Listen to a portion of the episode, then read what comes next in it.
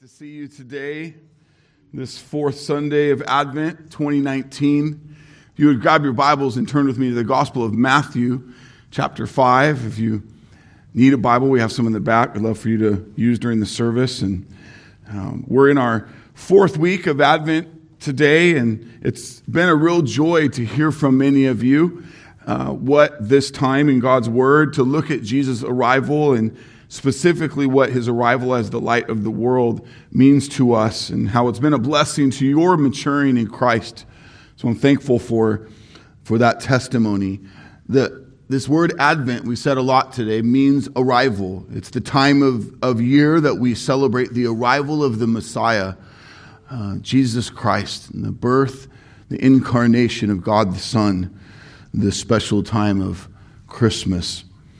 Um, Jesus coming as the light of the world not only brings us praise for his general illumination, the very lives we have and live, but for thus, those of us who are redeemed, praise for his special illumination, making it possible for undeserving, guilty sinners to be saved by his sacrificial blood, trusting in Jesus Christ as Savior and Lord. And last week we looked at the important need to live in the light and not the darkness, that we're saved to honor the Lord. We are empowered by Jesus to, to live for His glory, that we are to put away our, our, old ways of the flesh, and we are to make war with sin and ongoing struggles. We're to confess our sin and drag that those things into the light and expose them and be accountable and live to really honor and glorify God with our entire lives. In this final week of Advent today, we uh, will look at a text where Jesus himself says to those who belong to him, those who have died to self and have trusted their lives to Christ as Lord and Savior, those who are saved and now sanctified by God's grace the work of Christ in our place.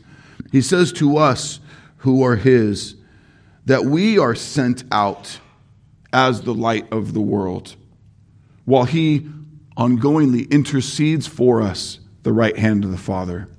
Church, I pray we'd lean in this morning and long to be moved and convicted by God's word and that you would leave here not the same way you came in, that the living God is at work in this place as we study his holy word. We would come uh, expecting Him to do His great work in each of our lives. At, at Christmas time, we need to see and savor the amazing gift that God gave His only Son, Christ, putting on flesh. But not only be recipients and, and, and be grateful, but that we would see that He's called us to take that light and to do something with it, to be bearers of the light. Jesus lights up our lives with salvation, but Christ's work doesn't stop there. His light is intended to go forward in and through us, the church, to a dead and lost world who is desperate for the truth and the grace of God in the gospel of our Lord Jesus Christ. As we look at Jesus' words here in Matthew chapter 5 today and his famous Sermon on the Mount, the particular verses 14 through 16, I want you to see um, what the Lord has called us to regarding the light that he has given us. And I also want you to see a text that's very focused on, on us and our call. I really want to start this morning by seeing Jesus in this text. Let's read it together. Matthew 5, 14 through 16. You are the light of the world. A city set on a hill cannot be hidden. Nor do we people light a lamp and put it under a basket, but on a stand, and it gives light to all in the house. In the same way, let your light shine before others, so that they may see your good works and give glory to your Father who is in heaven. The word of our Lord. First and foremost, I want to help make sure that we see Jesus in this passage. You might say, but Jesus isn't talking about himself here. He's talking about us and what we are to go and do and be. But Jesus does talk about himself here, and it's imperative we see it correctly. He says that you and I, who are in Christ, are the light of the world. But that light doesn't originate with us. It's not from us. No, he brings clarity to say that we are like a lampstand to shine that light of Christ to the world. Realize a lamp can only hold the light. Jesus Christ himself is the light of the world, and you only shine the light if you are lit by him. Jesus says in John chapter 8 verse 12, I am the light of the world. He is the light. A candle that is not lit sits in the darkness. And it does not produce light by itself. It must first be lit if it's going to illuminate anything. We spent time studying this last week. All those who live in their sin, who do not submit to Christ as Lord, but are still the Lord of their own lives, they are dead in sin. They walk in spiritual darkness. While they are physically alive, they have no spiritual light. We spent time studying this over the last few weeks to understand these layers of what these passages mean when it talks about Jesus coming as the light of the world. All those who live in sin, who do not submit to Christ, are in the darkness. Solomon says it well in Proverbs 4:19, "The way of the wicked is like deep darkness. They do not know over what they stumble." John says it this way in John 3:19, people love the darkness rather than the light because their works were evil. Each one of us is desperate for the illumination of Christ, to be saved, to be brought into the light. Jesus is the only one making all things new by changing the way we see everything, by illuminating our lives this is the good news of the gospel. It's the, the good news of a life that's been saved, of spiritual illumination, of salvation. Paul said it well in Colossians chapter 1, 13 and 14, that God has delivered us from the domain of darkness and transferred us to the kingdom of his beloved Son, in whom we have redemption, the forgiveness of sins Praise God that Jesus took our deepest darkness and forgave us all our sins. Only Jesus Christ can turn the light on in your life. By God's grace, for those of you who have not known salvation, not known Christ as Lord, by God's grace, you might be feeling the utter despair of stumbling in the darkness in your life lately. I would say that's a gift of God to see your despair in the darkness, to see your guilt because of sin. If this convic- conviction is at work in you, then stop trying to navigate the darkness by your own power. You will never overcome it on your own. The candle cannot produce light on its own, it must be lit. Run to him who is the light. Jesus Christ. Let Jesus illuminate you with spiritual life and lasting power. Some of you came here today not having ever truly experienced the light, the life that is Christ. Maybe you have seen the light from a distance maybe even come to church or played out what you thought was the Christian life. But in the end, you were all you were doing was standing in the afterglow and not truly consumed with the light. If this is you, I pray you see what Jesus has done on your behalf and that it is all consuming and praiseworthy. It is good news to you that God the Son would do this be born, live without sin, die in the place of guilty sinners, and rise again to conquer the grave. That God in His grace provided this gift, provided salvation in this way, that you would see your sin, repent of your sin, and trust your life to Jesus, and be born again, be saved, and be a child of the light, a light bearer. And so there we transition to you who are saved. You belong to Christ. You've trusted your life to Jesus. You're not the Lord of your own life. You obey his word. You, you are growing in your sanctification. Understand, church, you are light bearers. Jesus has this for us. He wants us to see this. And so, when we're wrestling with the reality of the darkness that's around, the reality of evil and sin and selfishness at work in our culture, in our families, in our job, and injustices in the world, there's that longing for home. There's that longing for peace. There's that longing for no more suffering. And we just go, Lord, why not just take us out of the darkness completely? And, and we must slow to say, why doesn't God remove us from the darkness altogether? Why not yet? And it is because God has called us to be the lampstand of the light of Christ, so that those who are his elect, who are not yet saved, will be saved in his perfect time. Listen to Jesus' words again, his commissioning for us, the church. You are the light of the world. A city set on a hill cannot be hidden, nor do people put uh, light a lamp and put it under a basket but on a stand, and it gives light to all in the house. In the same way, let your light shine before others, so that they may see your good works and give glory to your Father who is in heaven. He's called us to be a city on a hill, to shine the light of Christ into the darkness. Why? Because we have future family who God is still preparing to save and adopt into our eternal family. Think of the beloved that you know in our church and beyond our church, the saved saints, the brothers and sisters in Christ. There are more.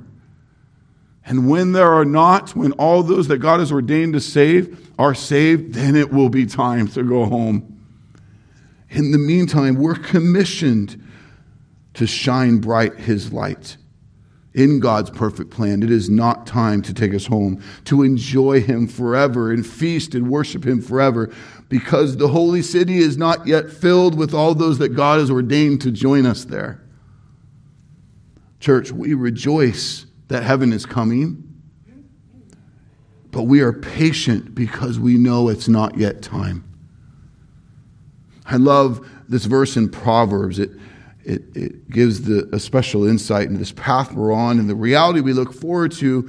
Proverbs 4:18, but the path of the righteous is like the light of the dawn, growingly brighter, which shines brighter and brighter until full day. Full day is coming, church. Holy heaven will be greater than we know how to dream or imagine, Scripture tells us. Whatever you're thinking it's going to be like, it's going to be better our path for righteous living, for showing others the light of Christ, is the purpose of our days in the here and now until He comes to take us home, until full day. We cannot be casual about our God given call. We have to take this seriously. We are called to continue to labor and struggle in this dark world with the light of Christ with knowing that God will save and adopt all the elect family he prepares to bring home according to his word. In this, we curb that deep desire to just be done and go to heaven. No, we embrace the privilege it is to wake up, the privilege it is to be commissioned another day to fight for His glory, to get to testify of His gospel among those whom He is saving. When you look into our lost culture and you hear all the stories about how sin is at work, do you despair? Do you despair as if this is the only life that you're living? Uh, there's a way that a, an unbeliever despairs at the fallout of mankind, at, at, the, at the diagnosis of, uh, of cancer, at the, at the, the hearing of injustice, of the loss of well deserved money, at the, at the false accusations, at the abuse of, of loved ones. We, sometimes we despair as if we don't have an eternity ahead, a kingdom that we're a member of that is coming.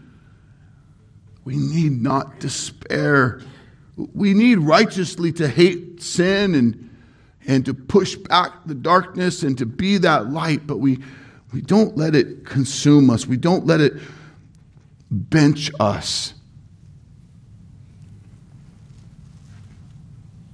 We need to see what it is a world lost in darkness, desperate for the light of Christ. The light that we've now been entrusted with to testify of and to share.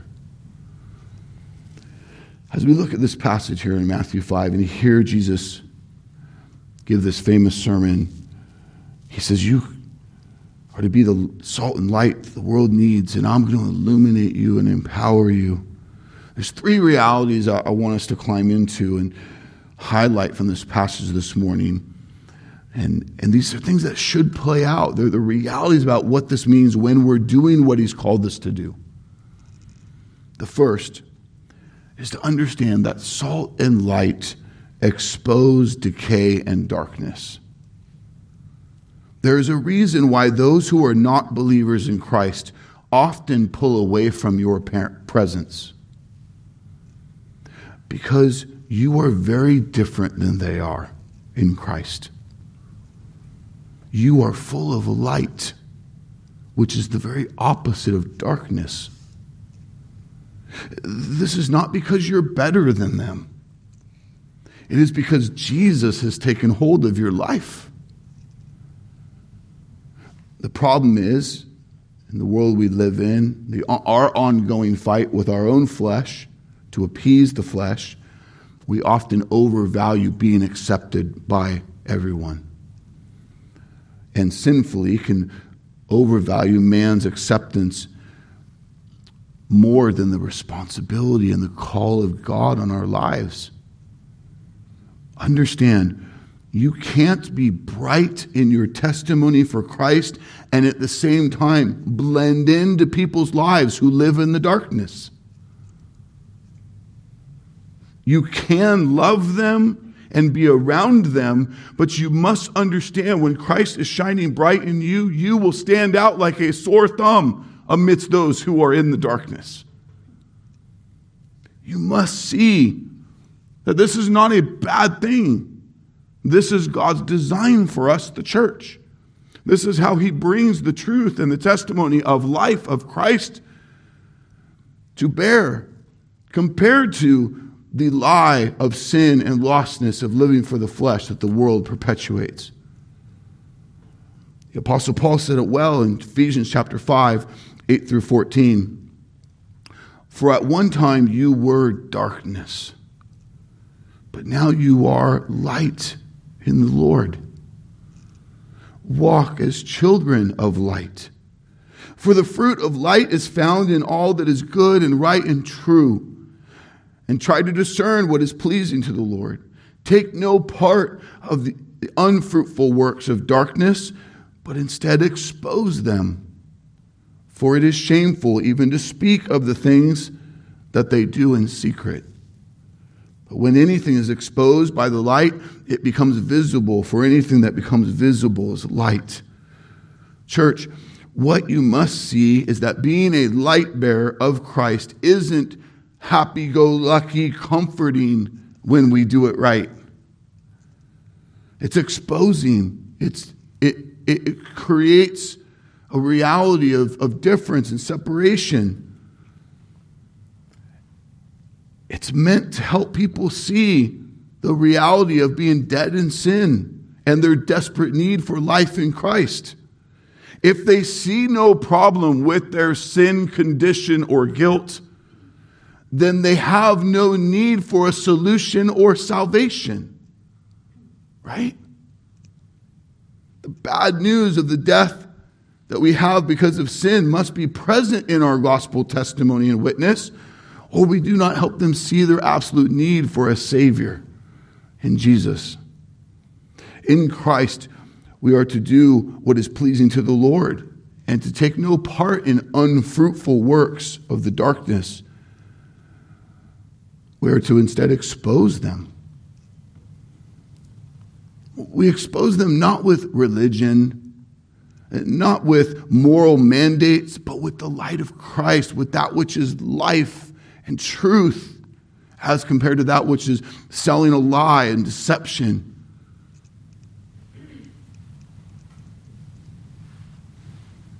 All too often, we can be guilty of shying away from this because, again, we overvalue being accepted by others. We want to keep whatever's going in that situation family, work, ministry, whatever. We want to keep it going. And this just cannot be. It is God's call in our lives to stand out as different, to bear light. Hear me clearly. We don't act or talk or live differently because we're better. That is religion. That is self righteousness. And by it, no one is saved. We act and live differently by the grace of God. We stand for the things of God and the truths of God because the light of Christ is at work in and through us. We are only who we are because of Jesus. You have to constantly remind yourself of this when interacting with non believers who live in the darkness. You have to constantly remind yourself that on your own, you are no different than them. You have to say, i am only different because of Christ. It is His light that shines in and through me.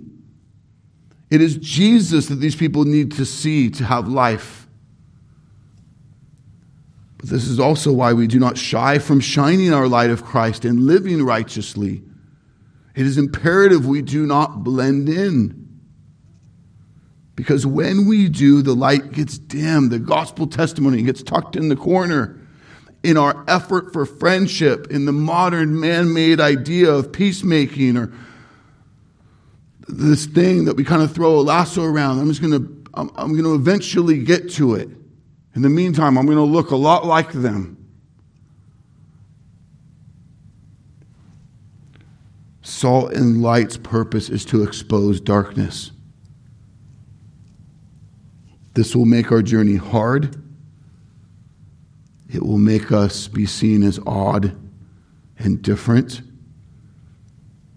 But it is why God wakes us up every day and sends us forth for his eternal glory and for their eternal good. Number two, salt and light bring joy to people. Uh, salt is not just a preservative, it is also a seasoning. It is a flavor enhancer. So much so that it's one of the two dominant seasonings. Of all the seasonings that are on just about every table, there are two that by our culture we have made very normal. Go into other cultures, you'll see different seasonings. In our culture, salt and pepper. Pepper is just one of the many seasonings, but it gets to have one of the two prestigious primary seats. Salt's a flavor enhancer. I, I, I love salt. Um, my wife says I love it too much. So you pray for me in that. I love food. I, I love good food, and so when food can get a little better with some salt, I like to salt it. There's a dual effect when Christians are actively light bearers. The first is the beauty that you show in your good deeds. The light you shine into the darkness can and does cause pushback. This is true, which often equals very real persecution separation, loss of friendships, job promotion, strife in your family. But there is also a joy that comes with the active work of the, of the Lord in you as a light bearer. It often means that you're the one that often makes the circle you're in better. The, you are in Christ as a light bearer, the joy of the particular group that you run in, um, the, the hope. Um, you, you are the stability of your neighborhood. You are the selfless member of your family. You are the go to person for help or counsel in the workplace. These are evidences of, of the good that comes with casting the light. Jesus says, A city on a hill cannot be hidden. And in this God ordained illustration comes a really neat clarity here about this facet of what it light bearing does in, in, what God intends it to do. Rural communities like the one he was in in the day that this was spoken uh, knew real darkness at night. You know, we live in the ninth biggest city in California, the 52nd biggest city in the United States. We live in a big city. Whether you like to admit it or not, it's big. And there's lots of lights, there's lots of, of production and light. And unless you've lived out in the plains of other parts of the country, we don't really necessarily know what deep darkness is all around in the dead of night. I remember uh, one particular occasion, this being very poignant to me. I was on my Harley coming back from Las Vegas and ministering with our chapter out there in our motorcycle club um, and getting some work done on my bike. And so I was uniquely coming back alone. Not, not very often am I doing that, but just enjoying a, a, a late evening ride in the summer desert.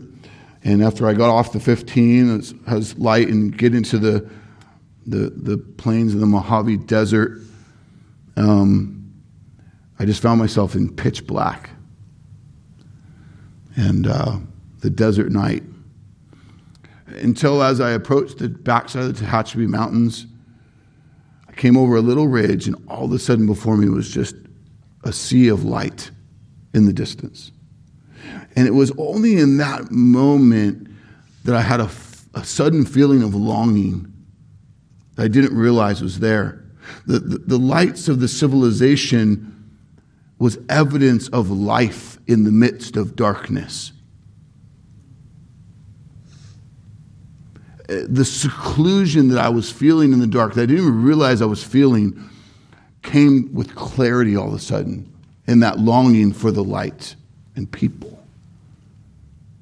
I was captured with, with a joy and an anticipation created to get there. And this is the work that God does in his people as he's giving them eyes to see and ears to hear. They begin to see the reality of their longing, of their desperation in the darkness, and the good news of that light of Christ. People don't put that light under a, a basket we're to put it on a stand so that it lights up the whole house. In verse 16, Jesus says, In the same way, let your light shine before others so that they may see your good works and give glory to your Father who is in heaven. The word good here in the Greek is one of two common uses. One, agathos, which is good in quality, and the other is kalos, which means beautiful.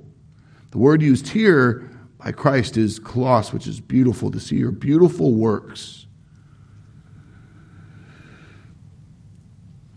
When people see your deeds, do they see the beauty of Christ?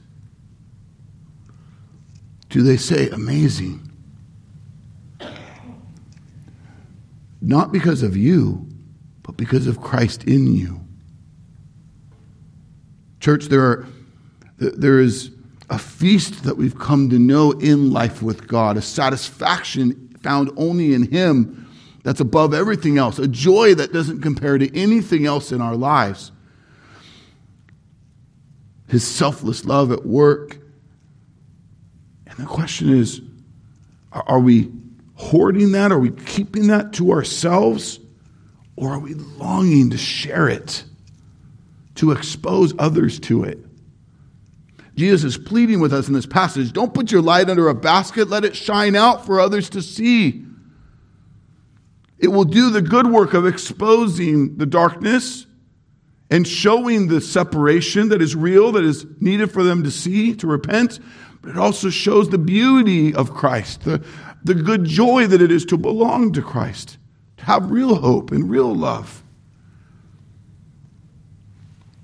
Now, we, we in our flesh, we struggle with this. We, we find ways to say, all right, Pastor, I agree, it's good. And then we find ways to not go live it out.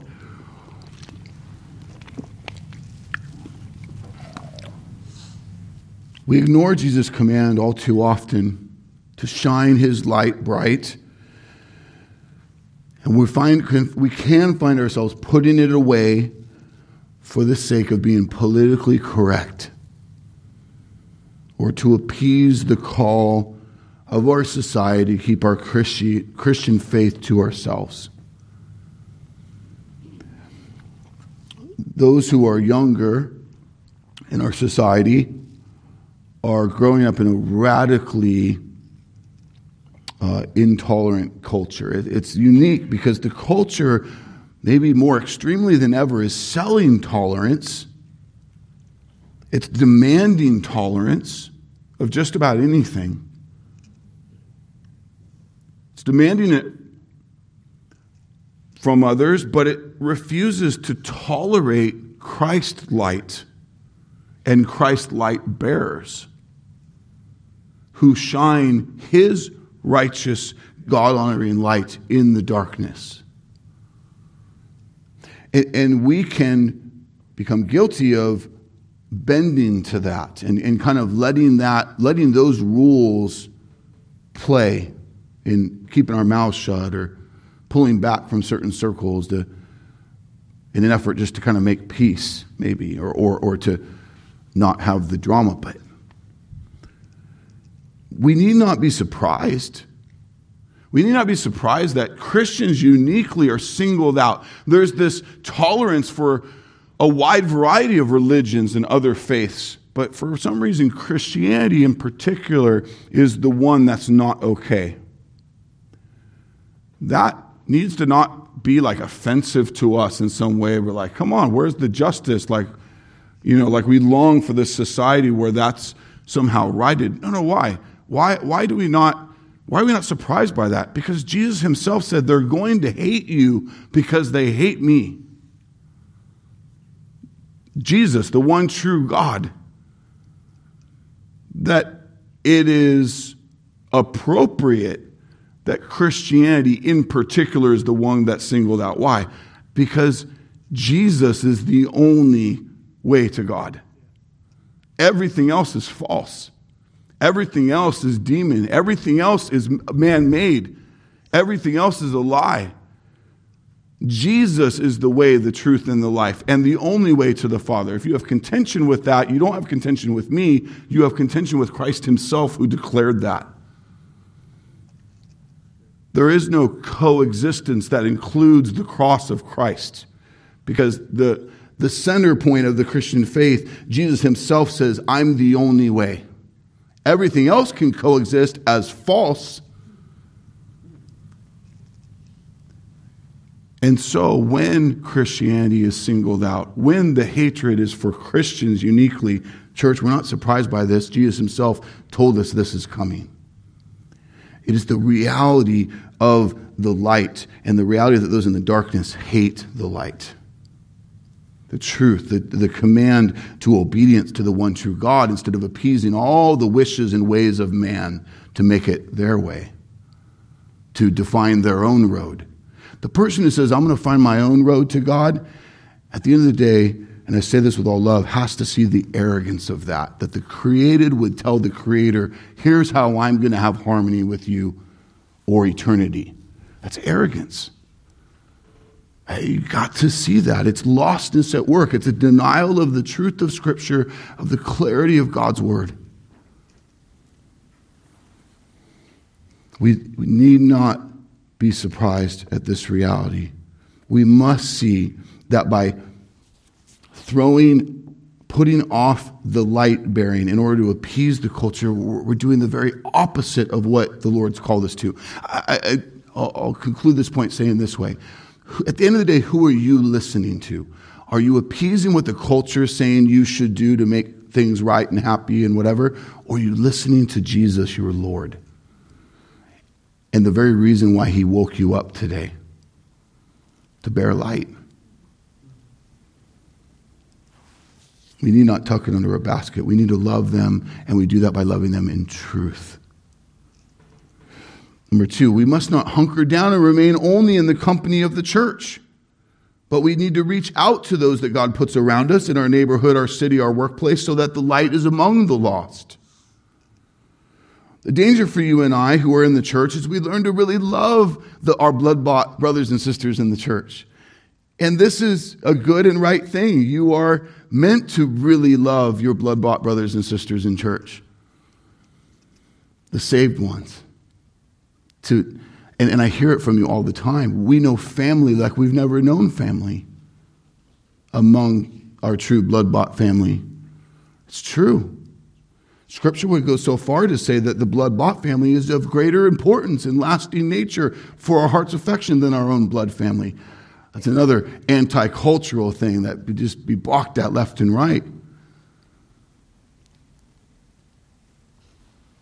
And as we talked about last week, our closest relationship should be equally yoked with Christians who are truly pursuing Christ and who will love us enough to reorient us to Christ. Your most intimate relationship, your closest relationships should be equally yoked with other believers in that way. This is true. That said, we can't stay there only. We are equipped in the body. We walk intimately with the body to not then only be of the body, but to be among the lost so we can be lights to the, to the world that God's put us in.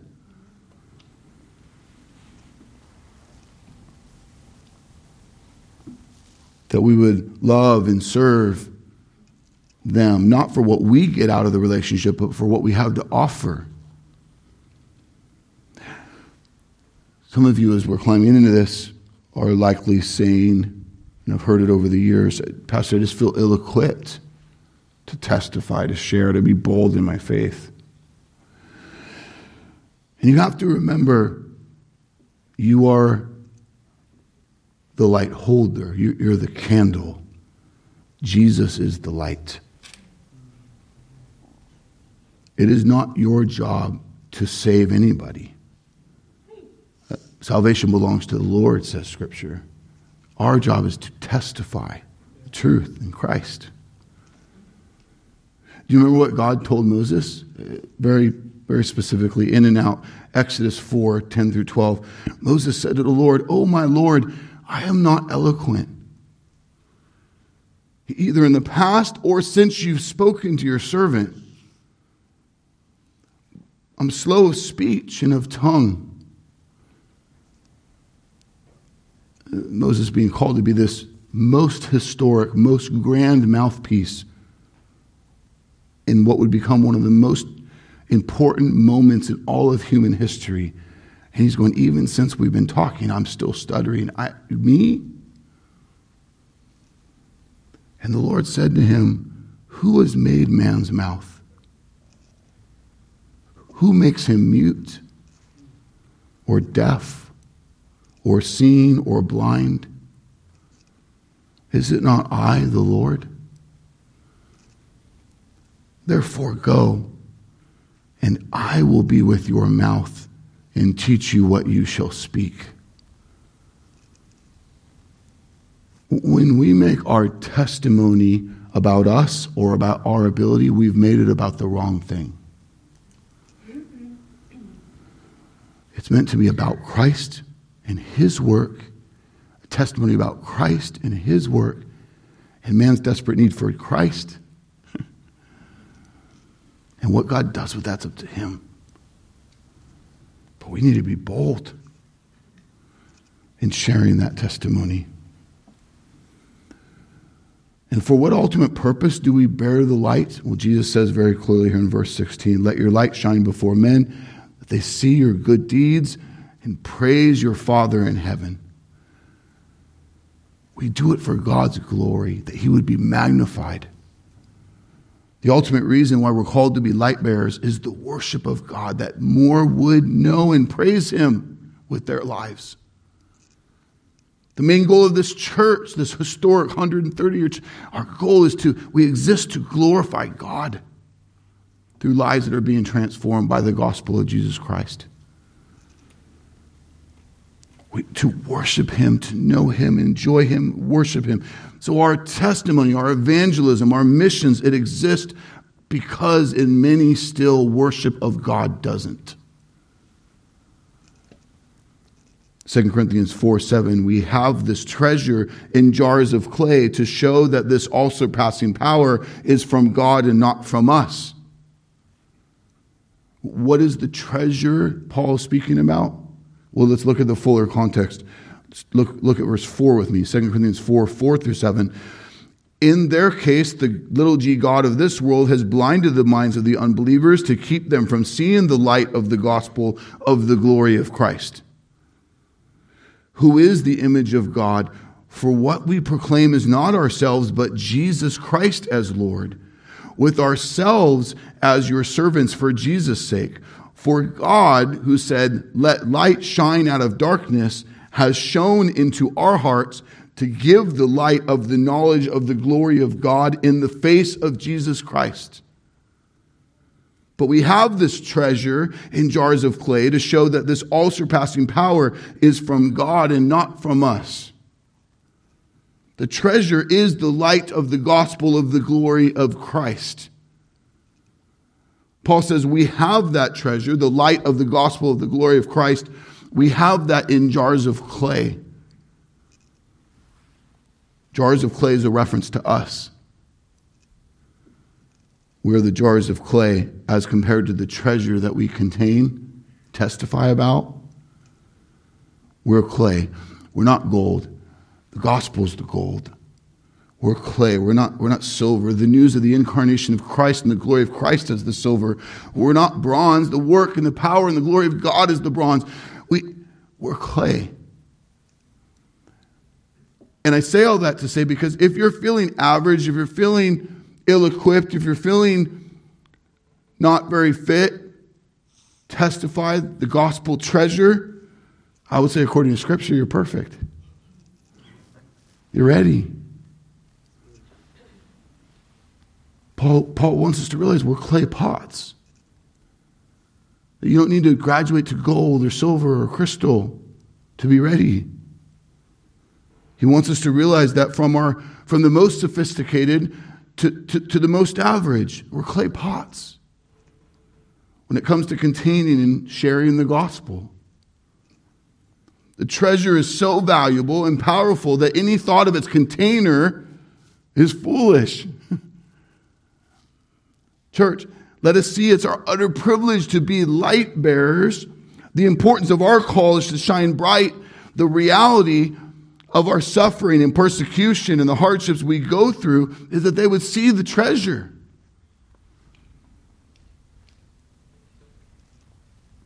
And savor who is God and see that it's His power at work, not our own. Not look at what I've done, look at what I've accomplished. No, look at Jesus. Look at what God's done to save me and sanctify me. Look, look at what God's doing in the church to mature us and grow us. And so I just ask you this morning are you the light of the world? If you are, or if you're going to be, you must first be lit by Christ. To be illuminated by the truth of the gospel, to have the light of Christ.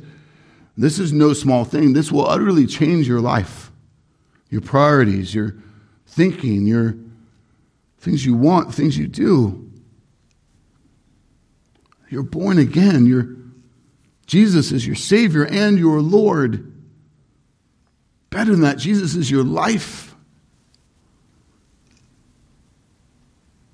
And if He's not, then maybe what you have is maybe you've witnessed Christianity by coming to church or reading the Bible. But if the reality of God the Son putting on flesh living without sin, dying a torturous death, resurrecting from the grave finally is not just history to you, but it's personal for you. That was done for you so that you could be saved, that you see the guilt of your sin. God's given you eyes to see and ears to hear, and, and you're overwhelmed at the good news of the gospel. So you trust your life to Jesus. You die to yourself of being on the throne yourself, and now He is your Lord. That's salvation. That's change. It's transformation, not religion that you would repent and believe and be saved, you must first be lit, illuminated. And if you are lit, here's the question, church if you are saved, is the evidence of your salvation at work in your testimony in the light of Christ? Meaning, you stand out in the room full of unsafe sinners who are lost in the darkness. Your priorities, your convictions, your ways, they don't look like theirs. They look like Christ. Is there beauty in your deeds? So much so that they don't see you, they see Jesus. Are you serving them sacrificially?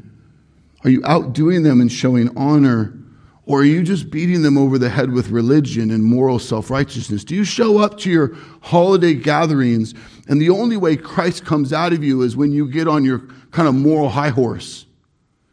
But then the rest of the time, your, your desire is just to be served and to have, have it all your way and to, to, to, to relax and to get fed. And no, no, Christ in you means you come to serve. You come to outdo someone who doesn't, isn't worthy of honor and showing them honor. You, you want to do the, the, the, the mundane task because the holiday is not meant to serve you. The holiday is an opportunity to illuminate Christ.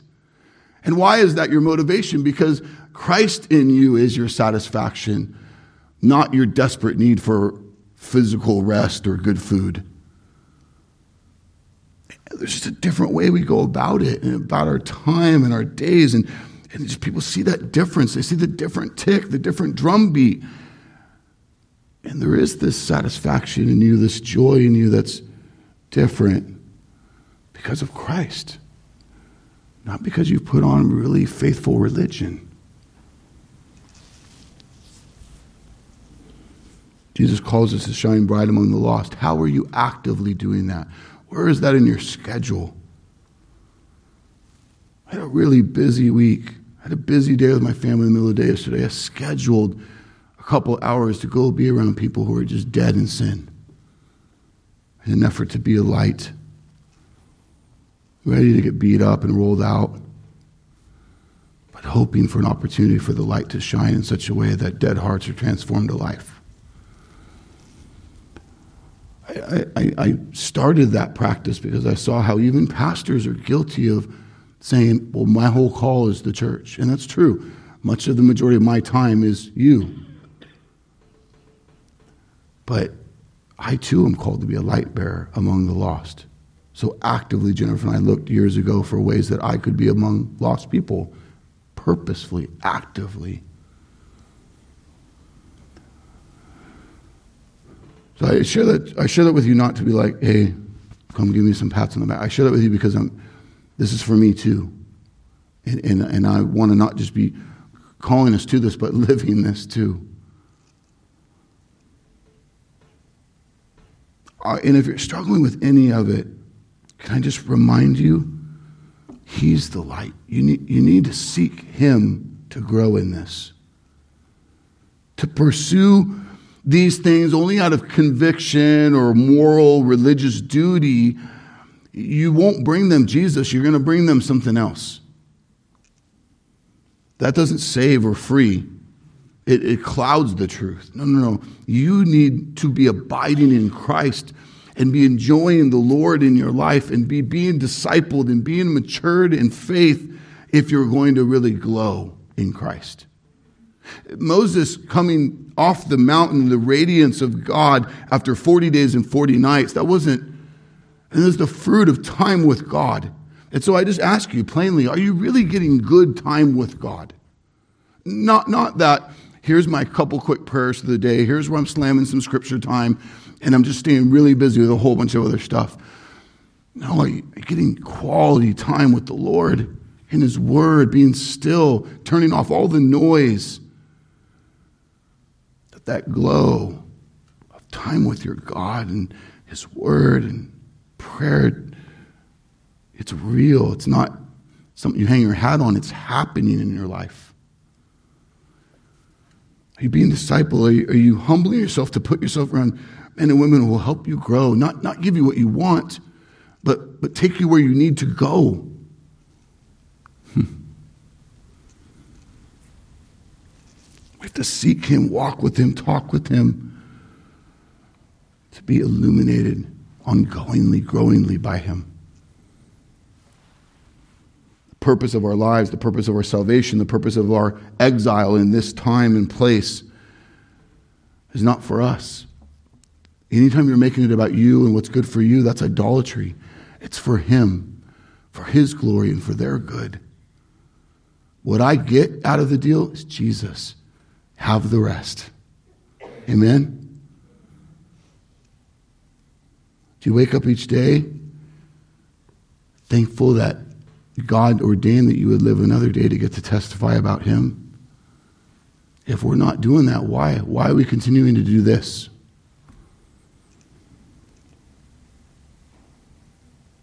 Let me read it one more time, and then we'll worship Him. As I do, I just want to pray. This has to change you. You can't understand this, but then do nothing different. No, it needs to change some things. It needs to bring conviction and repentance and maturity. To hear Jesus call, our leaders call on our lives, the saved saints, that we would be light bearers. That this next week and Christmas and all the rest of this is way less about what we're looking to get and way more of an opportunity to shine bright this light that we've come to know. Jesus says, You are a light of the world.